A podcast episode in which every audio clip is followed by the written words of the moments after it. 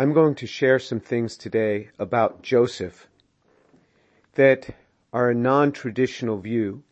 They are in many ways uh, uh, characteristic of some rabbinic views, but sometimes as Christians we want to put Joseph really quite high because he had an amazing life and he is a type of Christ.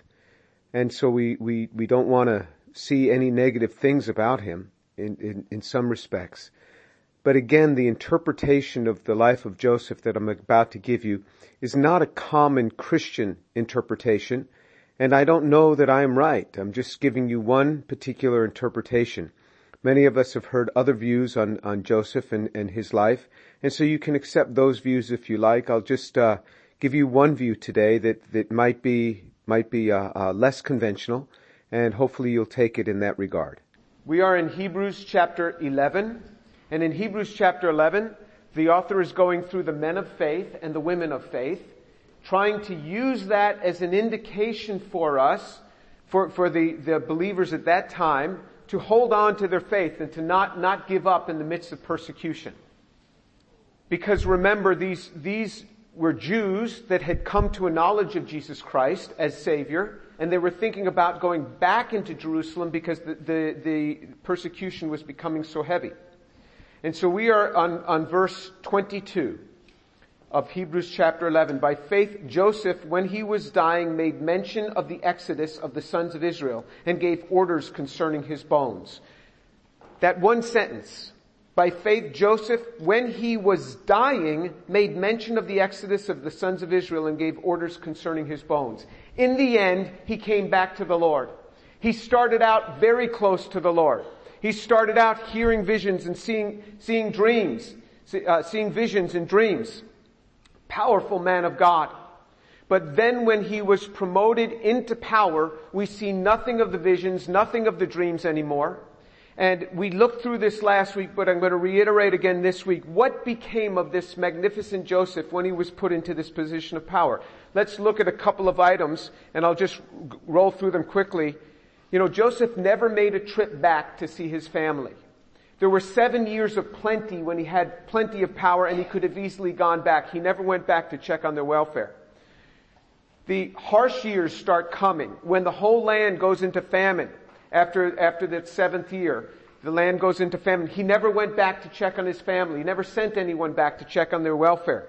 When he finally finds out that Jacob is okay, his father, his aged father, he says, bring him to me. He didn't want to go back. He had, he had become Egyptianized. He didn't want his staff to see his weakness. He wanted them to leave the room when he was crying. He dressed, that was in Genesis 45, 1. He dressed like an Egyptian, Genesis 42, 7. He swore on the life of Pharaoh. He would swear on the life of Pharaoh. Twice he did that in Genesis 42, verses 15 and Genesis 42, verses 16. He said, am I not a man who can practice divination? Even if said to mask who he was, it was an interesting thing for him to have said. He boasted of his being like a father to Pharaoh or godlike to Pharaoh. And that was in Genesis 45, 8, and the practicing divination was in Genesis 44, 15. He was really attached to, to, to the Egyptian culture. He never brought his sons to see Jacob until right at the time that Jacob was dying. And finally he brought his sons. He says, I never thought I would see their face. He didn't live in Goshen with them. He had had the Egyptians weep for 70 days at the death of his father, which was an Egyptian practice. But we'll see more. So let, let's turn. Let's turn now to, to, uh, uh, the, the end of Genesis, the end of Genesis chapter 48. The end of Genesis chapter 48. And we'll, we'll again review something that we saw last time. He's blessing the children of Joseph. He bypasses Joseph. He does everything for his children. He says, remember last time he said, I'm going to take these two children are mine. He adopted them. He says, they are mine. They're going to be called by the children of Israel's names. He says, any other children you have can be yours, but they're going to be named after their brothers. They're not going to be forgotten from the Jewish kingdom. And then he said in verse 21 of Genesis 48, then Israel said to Joseph, behold, I'm about to die, but God will bring you, God will be with you and bring you back to the land of your fathers. So he says, God is going to be with you and he's going to bring you back to the land. You've never wanted to go, but he's going to bring you back. He knows that in the end, Joseph is going to turn. And had Joseph not turned in the end, we would never have reference to him in, in, the chapter of faith in Hebrews chapter 11, because remember the New Testament is God's commentary on the Old Testament. And God can be very generous, even right at the end when Joseph turns. He says, I give you one portion more than your brothers, which I took from the hand of the Amorite with the, my sword and my bow. Now Genesis 49 is one of the hardest portions for translators to translate because it's so poetic. This portion is where Jacob or Israel, the man that God took his name Jacob and changed it to Israel, and he said, he, he, he calls his sons and he prays for his sons. He's blessing his sons, but he's also prophesying over them. Of his twelve sons, he only speaks to three of them in second person. The other ones, he only speaks of them in third person. There's only three that he speaks in second person. That's the first son, Reuben. He does the same with Judah, who he appoints as the leader of all his sons. And he does the same with Joseph. And I just want to point out a couple of them. I don't want to reflect on this. We'll, we'll do this when we study the, the book of Genesis, if, if we should do that, if the Lord should tarry and we get to that book. But he says, he says uh, uh, in, in Genesis 49, verse 1, Then Jacob summoned his sons and said, Assemble yourselves that I may tell you what will befall you in the days to come. So he's going to speak now quite prophetically. In verse 2, gather together and hear, O sons of Jacob, and listen to Israel your father. Reuben, you are my firstborn. So you see in second person, he's referring directly to him, speaking to him. Reuben, you are my firstborn, my might and my, and the beginning of my strength, preeminent in dignity and preeminent in power, uncontrollable as water. You shall not have preeminence because you went up to your father's bed, then you defiled it. He went up to my couch. So he's making, he, he's making reference, he's making reference to, uh, uh, his son Reuben. His son Reuben has slept with his concubine Bilhah. She had already given birth to two of Reuben's brothers, two of Reuben's half brothers, Daniel and Naphtali, and he went up to her bed and he slept with her. This was his father's concubine. And it says, Jacob heard about it but he said nothing. But now, 30 years later, or 40 years later, he says, because of that, you went up to my bed, you will not have preeminence. You are the oldest son, you should have preeminence, but you're not going to have it because you went up to my bed. Something that happened 30 years ago is going to judge you. And we are seeing that in our culture today like we've never seen it before. People who did things 30 and 40 years ago things that they did are coming back to haunt them in their careers. We may think we get away with things, but we really don't. Reuben may have thought he got away with it because his father never said anything at the time. But 30 or 40 years later, his father curses him in the sense that he says that, that, that uh, uh, you defiled my couch. You're uncontrollable as water. You should have preeminence, but you went up to your father's bed. This is why we need to learn to repent. None of us is beyond doing lots of things wrong. And I see all the things hitting people today from things that they did 30 years ago. And you may think, oh good, they deserve this. Well, let me tell you something. There's a whole lot of trash in my life that happened 30 years ago and happened 40 years ago that I'm glad people are not bringing up. That I'm glad people didn't have a lot of cameras around. And when you get to be older, you're going to be glad that there, not everything was recorded for people to bring back. Because nobody's life is clean. And this is why we have times of repentance before the Lord. And we take these things seriously. Then he goes down in verse 8. He again, in second person, he refers directly to Judah. Judah, your brothers shall praise you. Your hand shall be on the neck of your enemies. Your father's sons shall bow down to you. So you see, remember, Joseph thought, oh, all the sons are going to bow down to me, and that happened and it's going to happen again. But he says, when it comes to the leading of Israel, Joseph, it's, it's not going to be Joseph, it's going to be Judah. Judah was the one, and he, Judah had all sorts of sin in his life.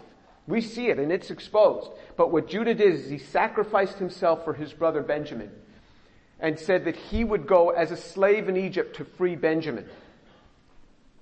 He says in verse 10, the scepter shall not depart from Judah, nor the rulers, nor the ruler's staff from between his feet. So you see, he appoints that it's going to be through Judah that the scepter will come, and Jesus was from the tribe of Judah. We see even the fulfillment of this in Jesus. And then further on down, he speaks of Joseph. He starts, he says, Joseph is a fruitful bough, a fruitful bough by a spring, its branches run over.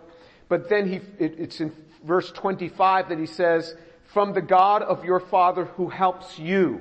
So now he's speaking in second person. He's directing it directly to Joseph. But Joseph no longer had preeminence. The children were going to bow down to Judah when it came to the kingdom of Israel. He was going to have preeminence. Joseph may have preeminence in Egypt. He's not going to have preeminence when it comes to the tribes of Israel. After he finish, finishes this prophecy over his 12 sons, what does he do?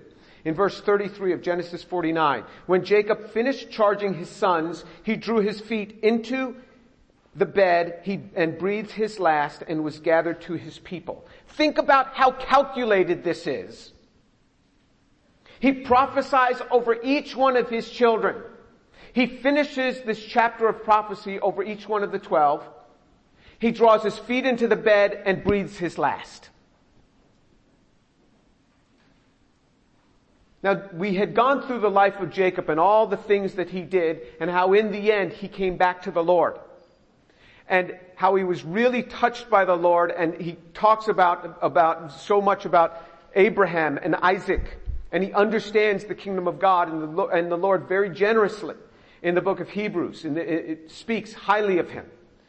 Now in the end of, in the end of uh, uh, Jacob's life, it says that he drew his feet into his bed and he breathed his last and he was gathered to his people. He was gathered to his people. The same expression was given of, of Abraham in Genesis 25, 7. But it also said of Abraham, he died at a ripe old age, an old man, satisfied with life you see that in Abraham there was a lot more glory in this. Jacob had a very hard life as we saw because he had lived a life of deception. So he himself was greatly deceived in return as we saw. Isaac, it says in Genesis 35, 28, he died an old man of ripe age. You don't see that expression here of Jacob. Jacob described his own life to Pharaoh as being a very hard life and how deception brings hardness. But when Jacob finished charging his sons, he drew his feet into his bed and breathed his last, and he was gathered to his people. So in the end, he was gathered to his people, the same expression that it had used of Abraham. There was this gathering to his people.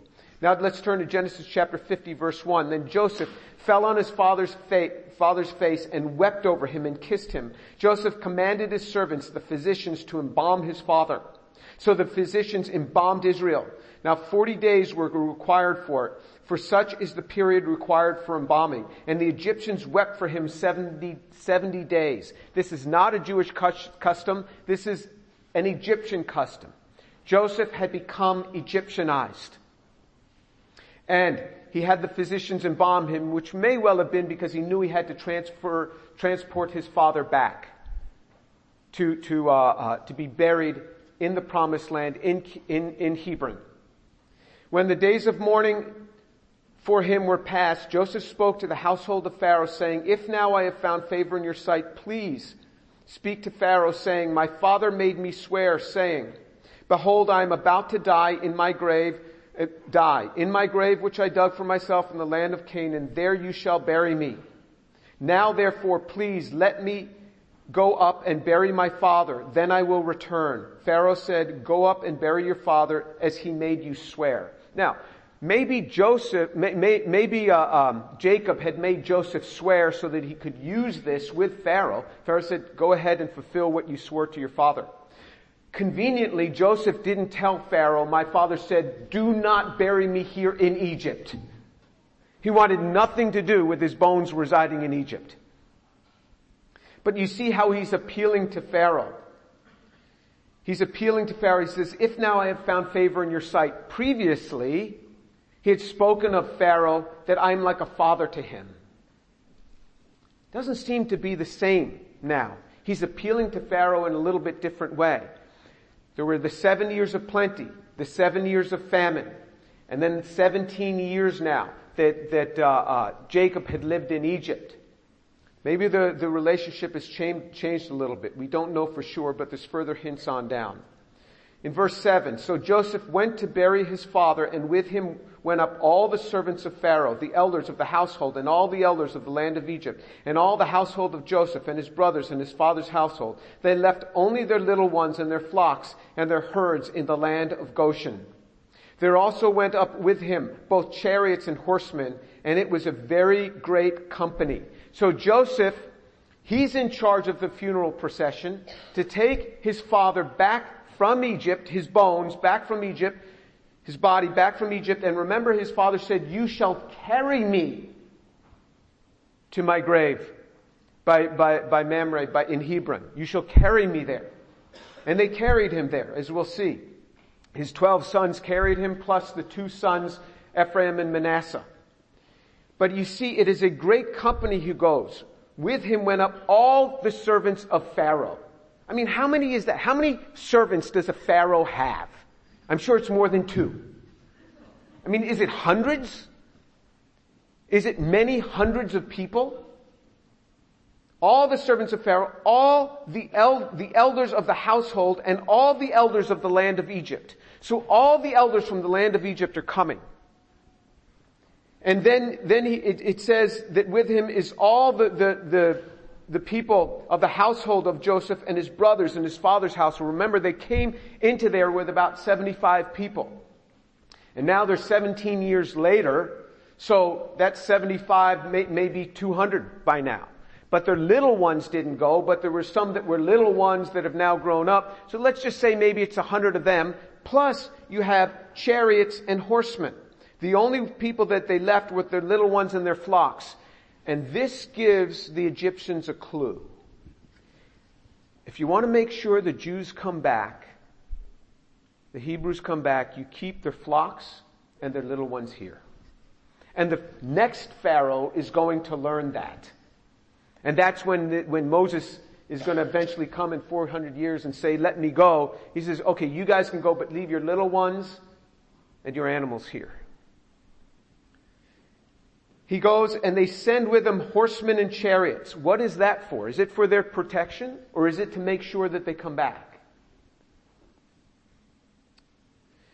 Here's another telling verse, verse 10.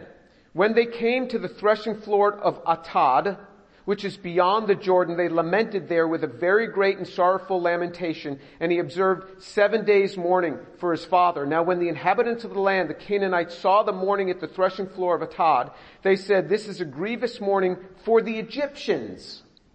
Therefore it was named Abel Mizraim, and is beyond the Jordan. Look at what Joseph did. His father wanted to send him back into the land, through the land. You go up through the land, want you to go up from Egypt. He made him swear, you're going to go up from Egypt, which is over here, and you're going to go back to the land and bury me right there in Hebron. He thought if my sons go back through the land and Joseph goes back through the land, that may induce him to understand how important the land is. Remember the covenants to Abraham, the covenant of circumcision and the covenant of the land. He wanted them to see the land. He wanted his other sons not to forget that land. They had already been in Egypt 17 years plenty of time to forget. You see many international students come to the United States that want nothing to do with their home country after, after a few years. And they're, in fact, they're often ashamed of it because they become Americanized. He had become Egyptianized. Now look at what he did. He didn't go straight to Hebron. He went down around the Dead Sea and back up on the other side of the Jordan River. That's what it says. He says, which is beyond the Jordan, means on the other side of the Jordan. That's in, that's in the, in verse 11, the end of verse 11. So what they did, they follow actually the route that the children of Israel are going to follow when they 400 years later go into the land. They should have gone up this way, but their disobedience brought them that way. That's the way Joseph goes. Why? Could it be that he didn't want to pass through this land? Could it be that he didn't want to go through Beersheba, where so many of the uh, of Abraham and Isaac lived? Could it be that he didn't want to go, so he came up around and then down here, seeing as little of the land as possible, and then back around? That's what he did. Is that another indication? We don't know for sure, but it is a very unusual route to go. Very unusual. And the southern part is a harder part because it's more desert. It's a very hard part to have to walk through. It is much easier to go through that land, that, that land of Canaan than to go all the way down around the Dead Sea and back up again. But that's the route they took. Verse 12, thus his sons did for him as he had charged them, for his sons carried him to the land of Canaan and buried him in the cave of the field of Machpelah before Mamre, which Abraham had bought along with the field for a burial site from Ephron the Hittite. So remember, Abraham and Sarah were buried there. Isaac and Rebekah were buried there. Jacob is going to be buried there now along with Leah. He didn't bury Rachel there, although she died not far from there, because she was an idol worshiper. She stole her father's idols and lied about it, which resulted in her early death. She had, eh, Jacob had had to tell her, put away your idols. Interesting, he didn't allow the idol worshiper. Though he loved her, she wouldn't give up her idols. She was never buried there. And, and, uh, uh, so he buried his father. They carried him. So you have 14, you have his 12 sons plus two grandsons, Ephraim and Manasseh, carrying him. Joseph has to carry him too. This great leader in Egypt has to put his shoulder underneath that coffin and help to carry it all that distance. Why wouldn't they take the shortest route, carrying that coffin? It's quite telling. Does he not want to go through that land? When you touch the world, are you afraid to go back into the things of God? Are you afraid to go back into a church once you've lived in the world? So he says in, ver- in verse 14, and after that he had buried his father, Joseph returned to Egypt, he and his brothers, and all who had gone up with him to bury his father. When Joseph's brothers saw that their father was dead, they said, what if Joseph bears a grudge against us and pays us back in full for the wrong with which, which we did to him? So they sent a message to Joseph saying, your father charged before he died saying, thus you shall say to Joseph, please forgive, I beg you, the transgressions, the transgressions of your brothers and their sin, for they did you wrong. Now, they're lying. He never said that. Their father never said that, but they're taking their father's name and they're saying, our father told us to tell you this. That's not even the way that Jacob spoke to Joseph. This is not a, please forgive, I beg you. Remember what he said to Joseph? He said, bury me over there. Swear it. Remember Joseph tried to get his hands to reverse. He said, no, no, no, my son. I'm not going to do that. So his, sons do this because they think now Joseph's gonna, gonna reward them for the wrong. And so then they come, so they sent a message to Joseph. Why do they have to send a message to Joseph? Because the Hebrews live up in the land of Goshen. That's not where Joseph lived. Joseph lived down in the palace of, of Pharaoh. And then, he, then they go to him and they, they, they, they say, and now please forgive the transgression of the servants of the God of your father. Look at what they say. They can't say, please forgive us our transgressions by the name of your God. Because Joseph has disowned this God, it seems like. They're not using the name of Joseph's God. They're not using the name of their own God because they weren't particularly good folks either. But they said, by the God of our father. Please forgive the transgressions of the servants of the God of your father. And Joseph wept when they spoke to him. Then his brothers also came and fell down before him. Again, they're falling down before him, analogous to Joseph's prophecy that he had when he was just a young man. In Egypt, they're going to fall before him. But remember, in the kingdom, everything is going to go through that tribe of Judah.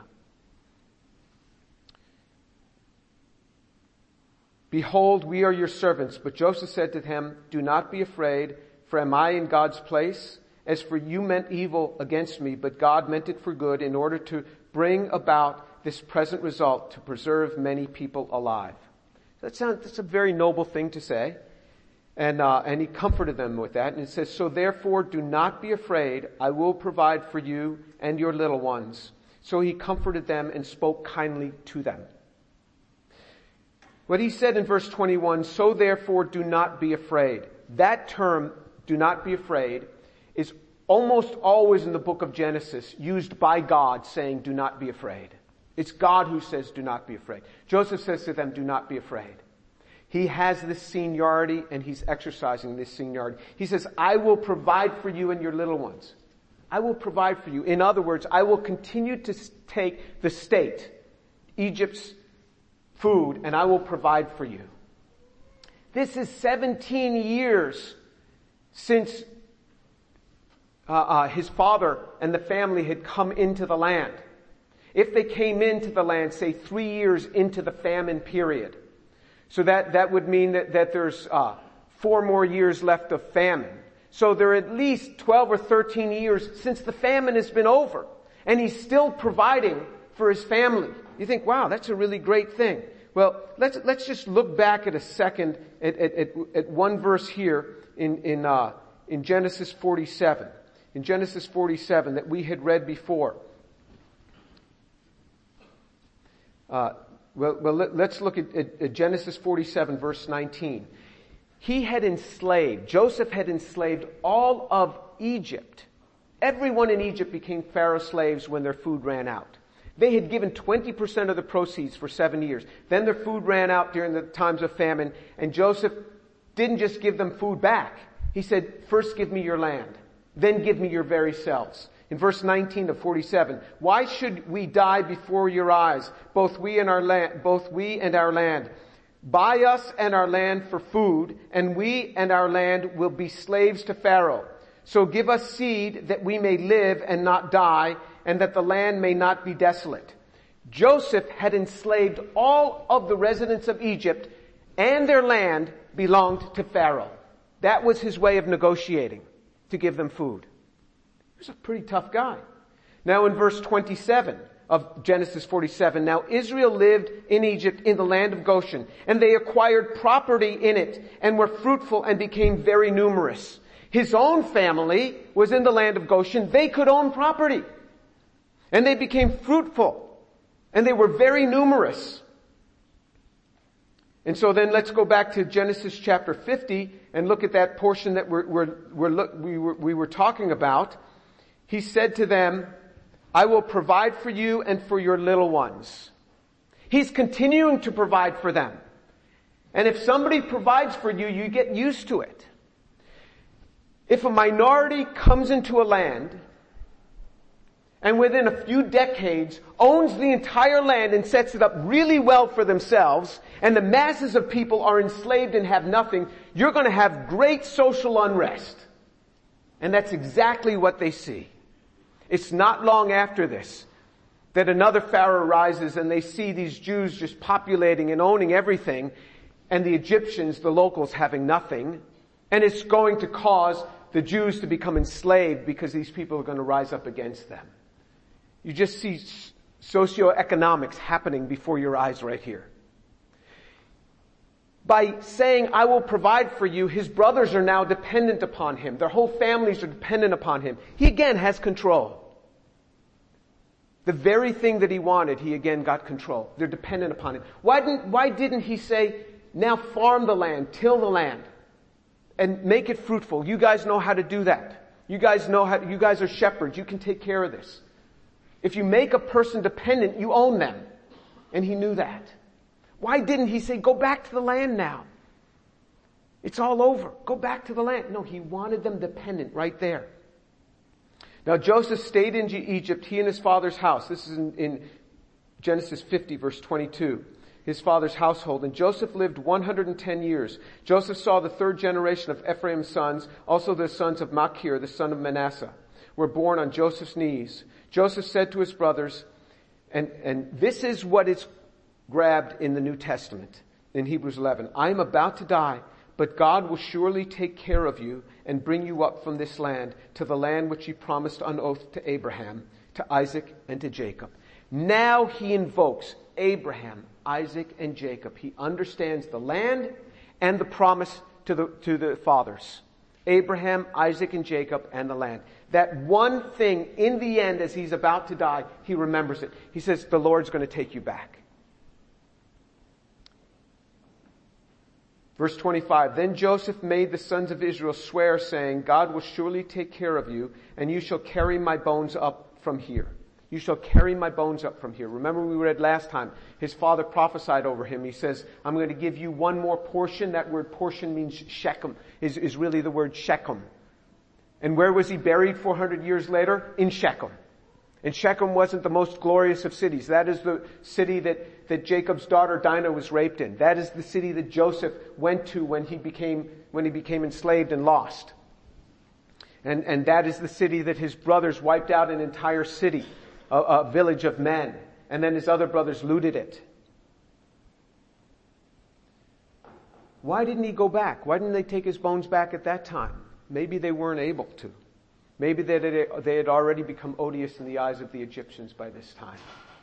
Maybe things had already started to turn because the Jews were becoming very prosperous and all the Egyptians were enslaved to Pharaoh and had nothing. All their land was gone and the Jews were becoming very prosperous. Verse 26, so Joseph died at the age of 110 years and he was embalmed and placed in a coffin in Egypt. Period. Nothing no state funeral. No weeping by the sons of Israel. Nothing. He died, he was embalmed and placed in a coffin, period. And the book of Genesis ends in Egypt. Not a happy ending. Nothing. What about the great Joseph who had saved all of Egypt? Well, he had enslaved all of Egypt as well. And they forgot him very, very quickly.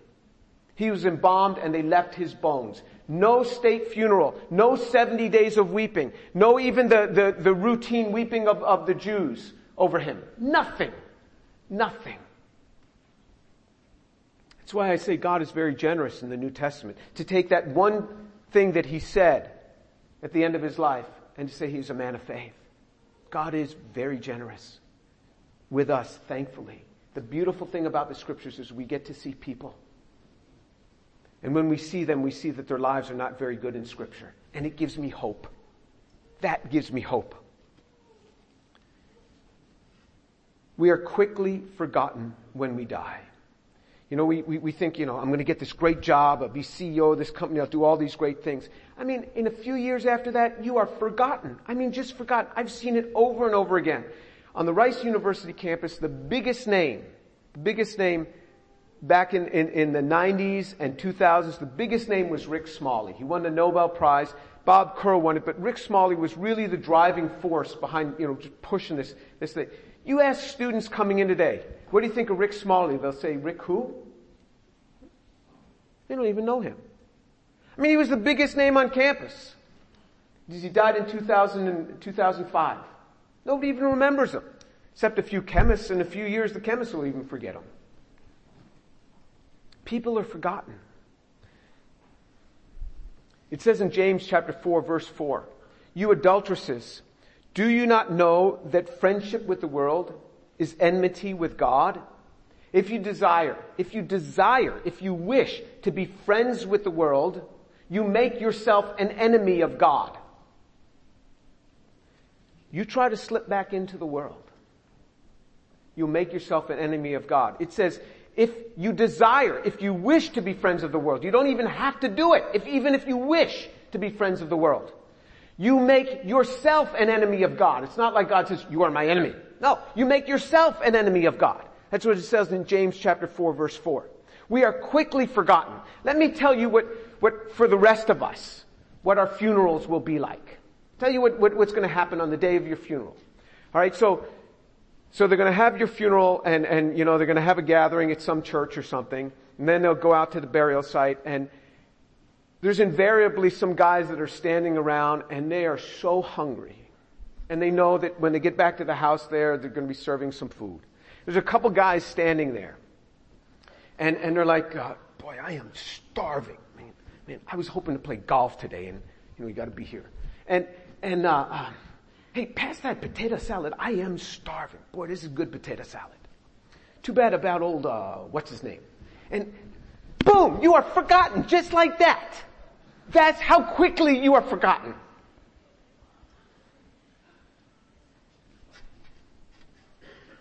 The treasure that we have in God is the thing that outlasts us. All the great things we did. And I see all these powerful professors as they get old and their hands start shaking and they can barely, people, who's this guy? I mean, in his day, he was powerful. I remember seeing these professors just, you know, pounding on the table at faculty meetings like they were running this show and I was just a little assistant professor and these guys get older and they have a stroke and then they just kind of sit there and drool and there, there's not much there. Quickly passes away. I'm being very honest with you. Quickly passes away. This man was so great in Egypt, second only to Pharaoh, like a father to Pharaoh. And in the end, there was no state funeral for him. There was no weeping for him, nothing referenced. If it happened, God didn't think of it as significant because he didn't have it recorded. Remember, every word in the Bible means something. And every word that is missing means something. No funeral for him. Just embalm him, stick him in the coffin. Just like that. Just like that. And he's going to sit there in that coffin above ground for 400 years before they stick that thing on a cart and bring it to Shechem 400 years later. Because he made them promise to do that. Just remember, we serve God and we honor Him. Things in the end will be forgotten. Serve God here on earth. The things of this world pass away. Don't make yourself an enemy with God. Let's pray.